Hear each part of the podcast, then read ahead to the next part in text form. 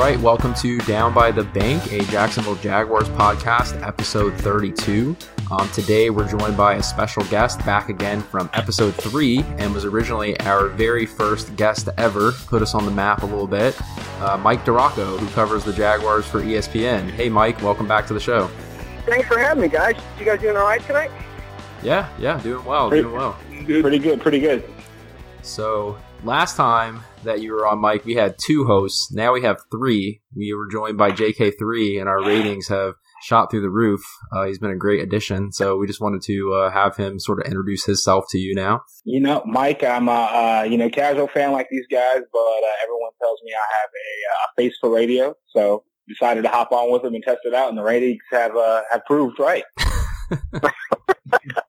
Every uh, every time I'm on uh, TV, I usually get a text from a brother, my brother, or a couple of buddies that are like, "Wow, you really do have a face for radio." So I feel you. nice, nice, nice. Well, um, just just hop on in, man. You put out a pretty uh, a pretty good uh, article uh, today. Um, you know, just getting back to that Tom Coughlin, getting back to that culture. You know, he's already established that five minute early rule. Um, you know, so so just in in essence, you know, how how's everything looking from a football uh, operation standpoint? And what have you heard uh, down at the stadium? Well, uh, you know, I wasn't sure just how much Tom Coughlin would be in charge, you know, or how much influence he would really have over everything.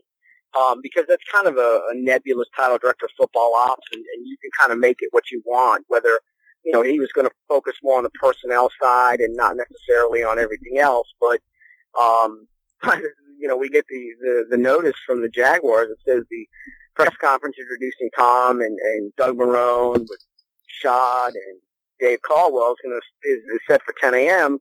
But it's going to begin at 9:55, and I was like, okay, well, that shows me that Tom Coughlin pretty much is in charge of everything at this point. um, and you know, that's a good thing. I think the the franchise needs um, a little bit of of Tom. Well, let me rephrase. I think the franchise needs a lot of Tom Coughlin's discipline and his structure. Um, I think that's kind of something that will really, really help this franchise kind of snap itself out of the direction it's going. And, you know, it's still unclear exactly how much power he's going to have in terms of the roster and personnel. My, my, what I'm hearing is that he'll be basically in total control, but uh, we'll get a better idea of that, you know, pretty much uh, over the next week or two. But I think that, you know, it's a good thing that they brought Tom Coughlin back. I think it's probably the best thing they could have done at this point. I would have been fine even if they hired him as a coach, um, you know, to replace Gus Bradley. But, you know, even as the direct, uh, executive vice president of football ops, I think it's a perfect fit for him at this point. Yeah, I, I think it's also, uh, I think it's awesome also, you know, it, for him to come in and set that standard, set that disciplinary standard and, you know, let the guys know that, you know, the cakewalk's over with. You know, it, it's a culture standpoint now. We're here to win football games. We're here to instill this culture. And I, I, I read uh, earlier today, I, I think it was on, I'm not sure if it was in your article or not, but uh, I, I read somewhere that he uh, he fined Michael Strahan uh, a thousand dollars for being two minutes early to a meeting instead of five minutes early. Right. His one of his big rules is if you're five minutes, uh, everything starts five minutes before it's supposed to start. Um, and if you're more or not five minutes early, you're going to get in trouble. And uh, someone actually asked me on Twitter, like, that was seems like it's ridiculous. Why not just set the meeting to start at 9:55? And I was like, well, but then that means you have to be there by 9:50 or you're late. I mean, that's just that's just his thing. And and you know what? The Jags are a young team, and and I think the number is 38 on the 53 or in their fourth year or less uh, on the roster.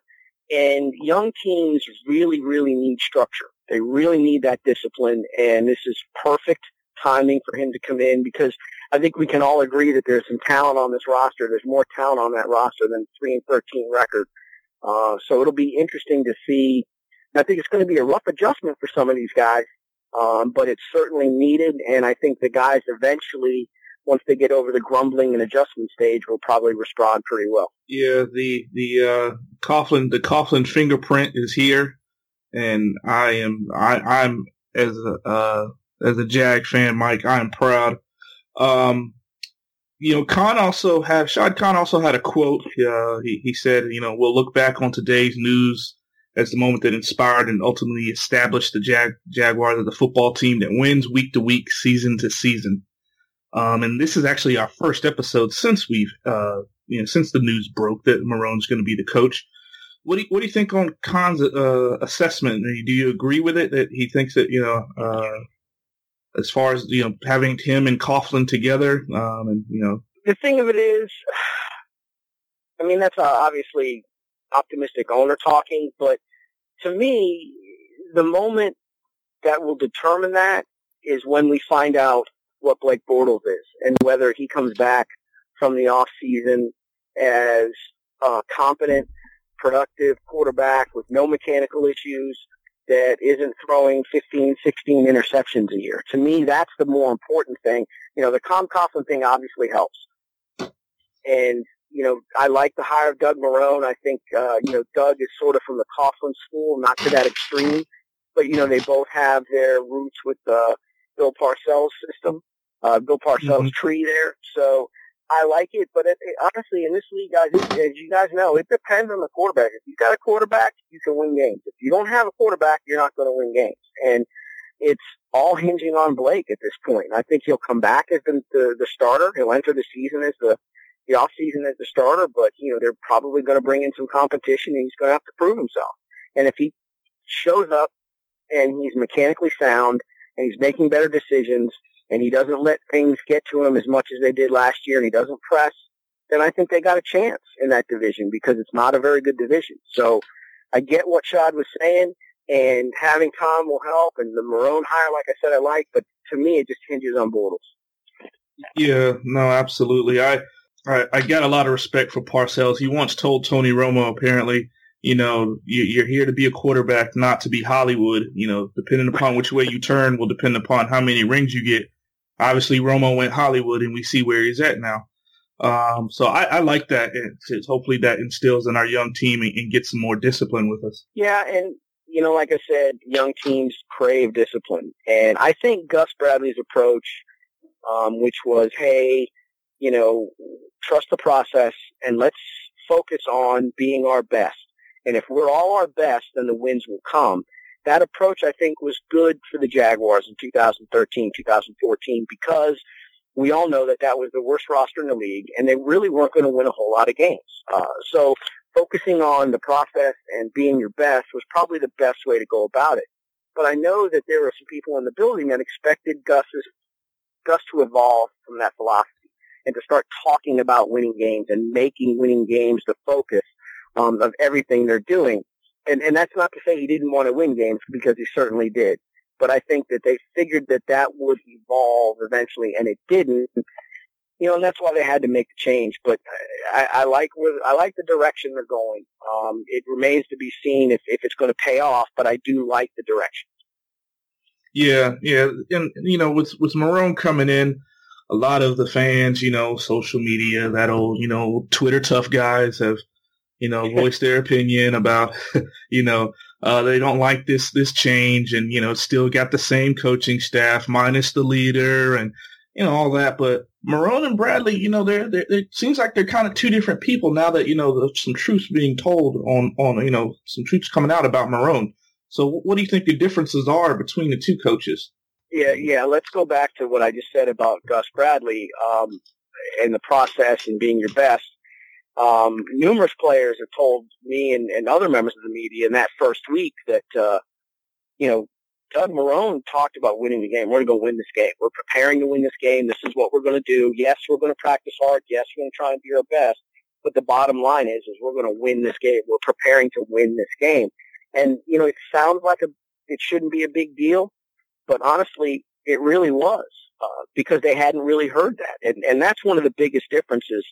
To be honest with you, and it's just a different philosophical approach. Um, obviously, that approach has worked in Seattle, but it just didn't work here. Better players in Seattle, obviously, but Marrone's more of a disciplinarian as well. Um, so I feel like you know it's it's a shock to the system. Um, you know, uh, when you factor in the Coughlin factor as well, um, it's a shock to the system for these guys. But I think you know, it's going to be good for them. And and Marrone, I think, is is the kind of guy at this point. you know, fans were probably, based on what I saw uh, from my Twitter mentions, um, I would roll it at 75% unhappy with the Marrone hire, 25% okay with it. Yeah. Um, you know, but then 30 minutes later, when the Coughlin hire was announced, everybody was losing their mind. It's like, wow, Coughlin's back. This is awesome. So I think the two of those guys will pair pretty well. And, you know, what that, that says to me too is that Khan believes this franchise is ready to win now. There, it, it, that there's enough talent on here, on this roster right now for them to win seven, eight, nine games and possibly win the division in 2016. And Marrone, I think, is the guy that they felt gave them the best chance to do that, which is why they chose him over some of the other candidates. I know that was kind of my thought initially when I saw it break was, you know, the Marrone hire. I was just sort of indifferent to it. But as soon as the Coughlin thing came out, I mean, I was texting everybody. I was going crazy. It's just kind of funny how that works. Um, but one thing that kind of, uh, and hopefully this isn't naive considering, you know, what our final overall record was, but he only retained three of the defensive assistant coaches on a defense that ranked pretty high. I mean, sixth overall in the NFL. Um, why do you think that is? Well, every guy has got the guys that they feel comfortable with. Um, you know, Marrone came in here and all, and those other defensive guys were already here, so they weren't, you know, quote unquote his guys. Now he got to know Todd Wash pretty well because, you know, in his time as the offensive line coach, those guys were going up against each other in practice every day. They were pretty closely connected, you know, through practices and all that other stuff. So they got to know each other pretty well. And, and you know, I, I'm okay with, you know, Wash coming back. I know there were some people that probably weren't. But, you know, just because Wash is back doesn't mean he's going to run the exact same defense that he ran under Gus. That was Gus's defense. We all know that. You know, I expect, you know, them to scrap the auto. I expect them to play more cover two. I expect them to be a little bit more aggressive um, from the linebacker spot. So, you know, it's going to change a little bit. Dan Shamash, um, you know, is, is going to be the defensive quality control coach. And, and, you know, he was pretty close with, with Wash as well. So those were two guys that Wash trusted. And, uh, you know, they needed some change there. I mean, we, we heard what Jalen Ramsey and what Tashaun Gipson and what Davon House said after that final game where they were talking about we weren't used right, the, the we were caged animals, the the um, you know system really didn't fit what we what we do pretty well. So you know they needed some change there, but they kept the guy that really did a good job in his first year as a coordinator to kind of get everything going. And um, you know, we'll see who they add to kind of replace those guys, but I think it's off to a pretty good start. I do like the the retention of Wash. Hey, uh, re- really quick, Mike, I just want to ask a quick question. Could you go into a little bit of that defensive quality control coach? I've never heard that uh, that that being a title. So for some of the fans, and you know, for you know, someone like me, you know, what what does that entail? Whatever help they need. Um, if if the you know, if they're breaking down some film on third downs, uh, you know, he'll be involved in that. Uh, he'll be involved in practice planning. Uh, you know, he'll assist in, uh, you know, game planning as well. I mean, it's really sort of a catch-all title to basically be a guy that helps out wherever they need. Um, and, and that's not to diminish the position because it, it, it's a, it's an important position. Um, but I mean, I think that it's, it's a position that not a lot of people like you said, know about, but it, it's kind of an invaluable kind of guy that, that can kind of help out wherever you need. I know that, uh, that Dan was also involved in, um, a lot of game day, um, operational stuff. Like he was the guy in the box that would be on the headsets telling Gus Bradley, hey, challenge that call, uh, or you shouldn't challenge that call. So I don't know if that means that you guys like him or hate him, but, uh, because Gus didn't exactly have a great record on challenges there, but, you know, that's, uh, you know, a role that that uh, that Dan filled and and you know probably will continue to fill. One thing that kind of uh, was sort of you know, I consider like Todd Wash in that situation with the defensive players, you know, you know, talking about the the scheme and, and how they were caged uh-huh. animals after the season. Probably pretty awkward for him coming back as defensive coordinator, although I'm sure he'll handle it well. But one thing I thought was I'm sure awkward, but maybe not, is that, you know, with Caldwell, you know, Shad Khan had said in his statement that he did an excellent work in building a talented and promising roster, which I relatively agree with. But if that's the case, why do you think Khan would have hired Coughlin with the idea that Caldwell would report to Coughlin and that Coughlin would then have the final say on the 53 man roster? I mean, isn't there sort of a disconnect in that message? And, and I guess how do you see those two working together in the future? Yeah, it it is a little bit of a disconnect, but when you and I agree with you, I think that Dave has done a, a pretty solid job, especially when you look at the middle rounds of the draft. He's found a lot of good players in that area, like a Telvin Smith in the fifth and Brandon Linder in the third, uh, Aaron Colvin in the fourth. So he's done a good job there. The problem is, is that when you look at the first round picks, and you need to hit on your first round picks, especially when you're hit, picking in the top five and of the four that he's made, Luke Joeckel and Blake Bortles and Dante Fowler and Jalen Ramsey, the only one you can point to right now that you know for sure is a stud is Jalen Ramsey. Mm-hmm. So the one thing we know about Coughlin, and I wrote about this, is if you go back and you look at his history drafting, especially in the first round, uh, and you know you throw in the second round with it too. Coughlin was a he hit on a ton of guys.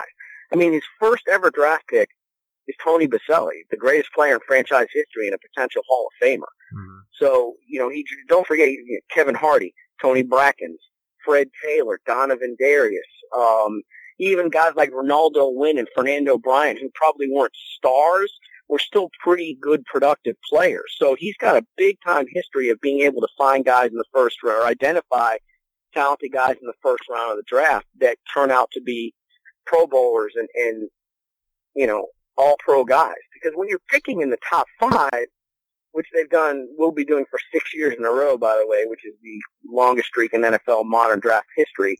But when you're picking guys that high, you got to hit on those guys. Those guys have got to be studs. I mean, they, you know, you, your your left tackle that you pick number two overall needs to develop into a Pro Bowl guy, and and we all know that Luke Joeckel isn't that.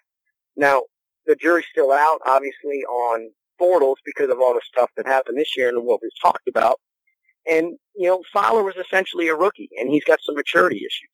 So, you know, those first three picks, which should be the foundation of your, your program, your franchise, you don't even know if they're going to be here two years from now. So, you know, Coughlin did a good job at that. He's done a good job of identifying, you know, look at some of the, you know, he traded for Mark Brunell, the greatest quarterback in franchise history you know, they found Jimmy Smith, the biggest receiver in franchise, or the best receiver in franchise history, essentially off the street. So, you know, Coughlin's got a good eye for talent. The reason they won the Super Bowls, not Eli Manning in New York, it was the pass rushers, and they just kept drafting pass rushers. So he's got a good eye for talent. So I'm expecting Tom. That's the reason they they brought Tom in. Really, is otherwise, you know, to instill discipline, yes to kind of evaluate some free agents, yes, figure out where they need to go with, with the personnel they have, yes, but nail the draft. That's what they needed Tom to do. And, you know, it's, it, it may be awkward at first for Dave, but I know Dave relatively well, and I think he's going to adjust and be fine. And, you know, the bottom line is they want to win. And if they win, then all that stuff takes care of itself. You can work for Tom Coughlin, and that isn't an awkward situation when you're winning eight, nine, ten games a year. When you're winning three, it's an awkward situation. So I don't expect there to be any problems. Um, and like I said, Dave is, is a pretty easygoing guy, so I don't anticipate him being resistant. I mean, it's probably a little embarrassing for him at this point right now, but I'm sure he'll, you know, adjust as, you know, the months go by. Hey, uh, Mike, are the media bound to the five minute rule too when it comes to the press conferences? uh, you're darn right we are. Apparently, I've heard some stories. Uh, yeah, you know, it's uh, it's probably a beneficial thing for the media to be 15 minutes early to everything. Now, I don't know how often we're going to get Tom, um, and I don't anticipate Doug Marrone, you know, being as um, what anal retentive as Tom Coughlin is. Um, but I mean, it's just good for him to be there early. But yeah, I mean, you need to be there. If, the, if he says the press conference starts at 10, it means it starts at 9.55. So you better be in place by 9.45 just to be sure. Yeah.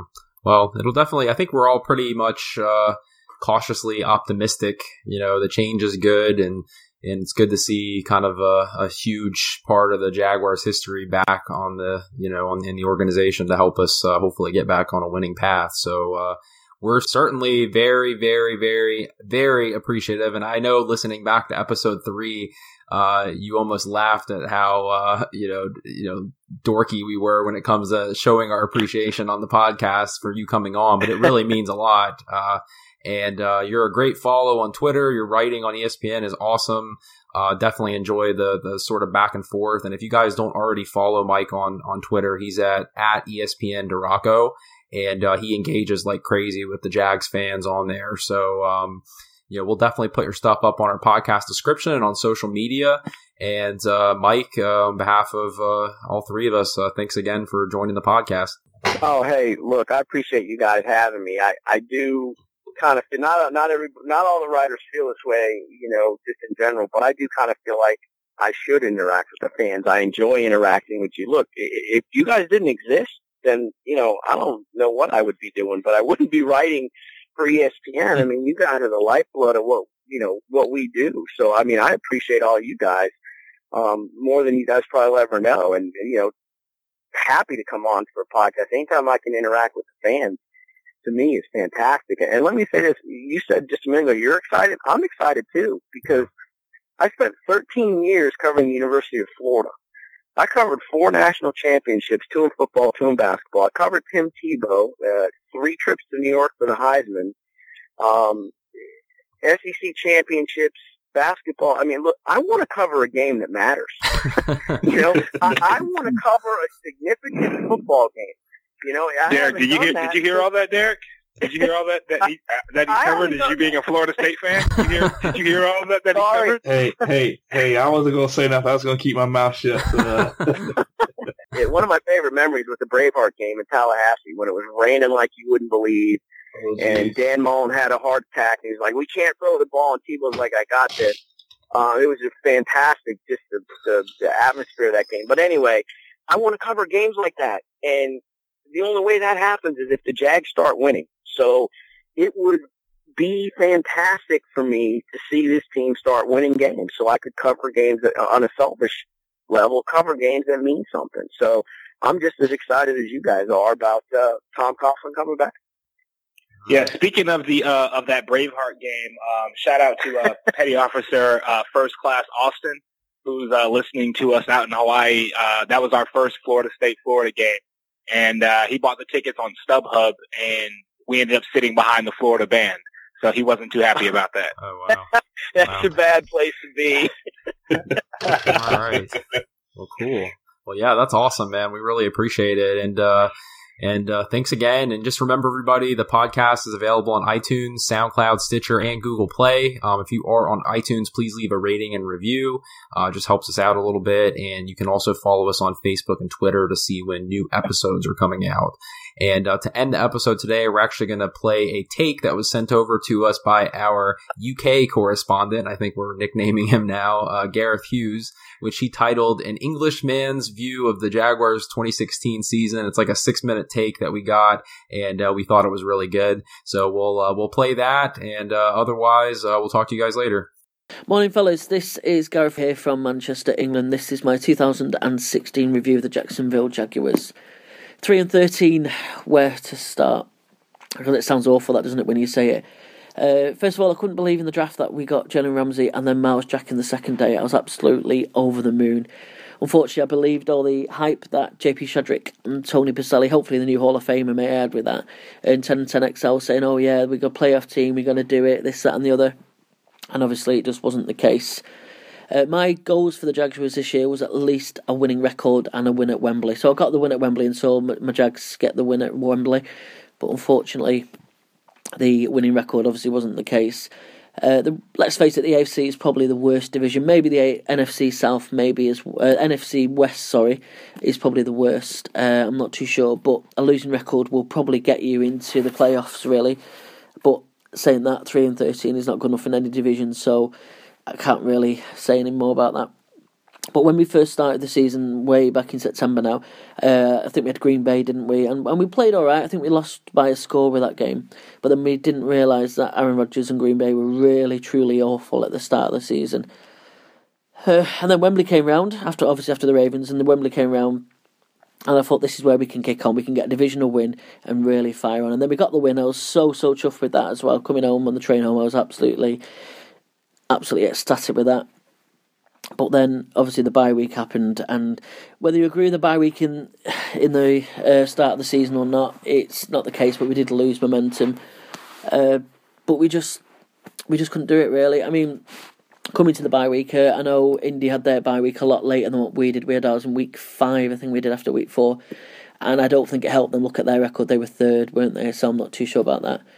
Uh, I think Bradley was right though this year to play the game uh, as it was an East Coast game, basically, so flying off 24 hours before, because the flying time's the same, but the time zone's uh, slightly different, isn't it? Uh, I think it's 9 a.m. your time when you kick off. I'm not too sure, but uh, keep people keep coming to me saying, "Oh, well, why don't you play the London game later?" People who don't understand, uh, and really, it won't be an option really because it's bloody brass monkeys from late October. I think it's about four degrees in London during the day, and I don't think you uh, Floridorians, if that's what you're called, would love a nice cold winter over here. You like the sun, don't you? Really. the other thing as well is our clocks go back in October before yours, so you could have the potential where you could be an eight o'clock kickoff as well instead of a nine o'clock kickoff your time, which obviously ideal for us because we get the train earlier, but for you guys, you're getting up earlier, really.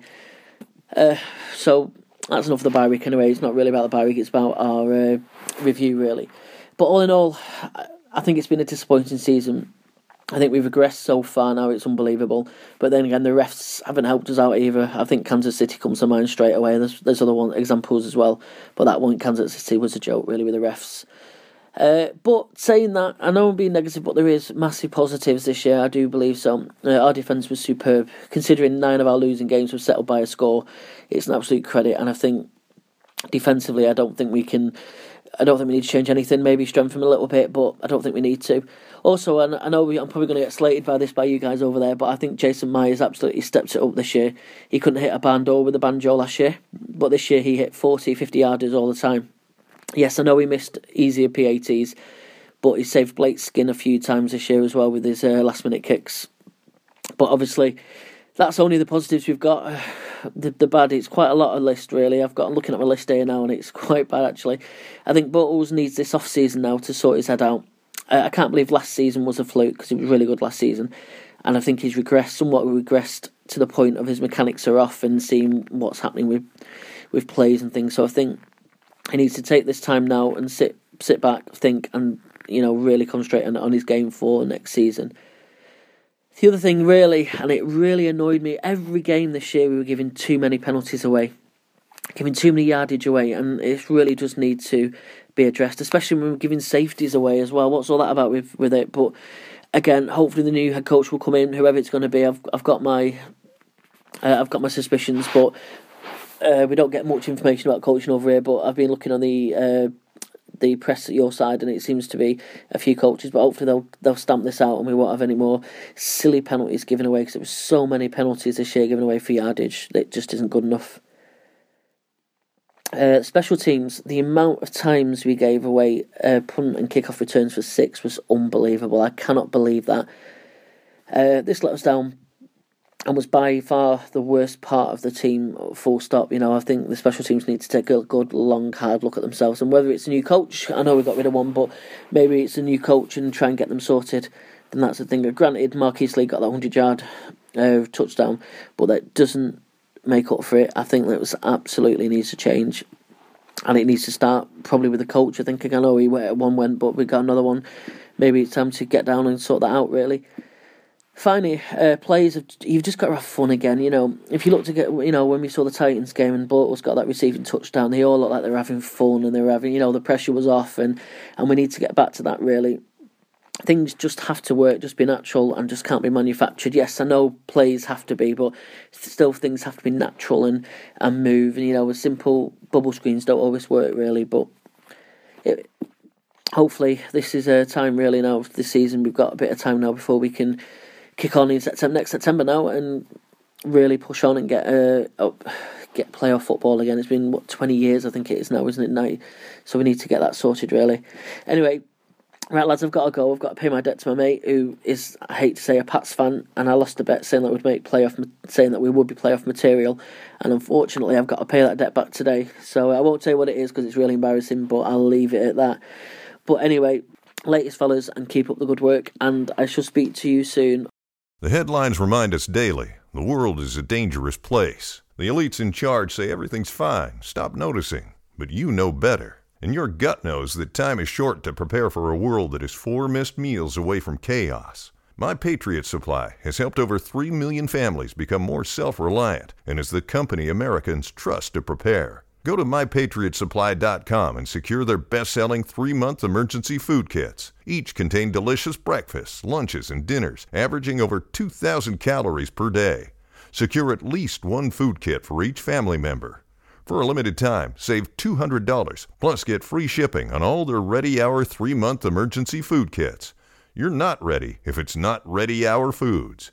My Patriot Supply also has solar power generators, water filtration units, biomass stoves, heirloom seeds, and critical survival gear. Shop mypatriotsupply.com today. mypatriotsupply.com.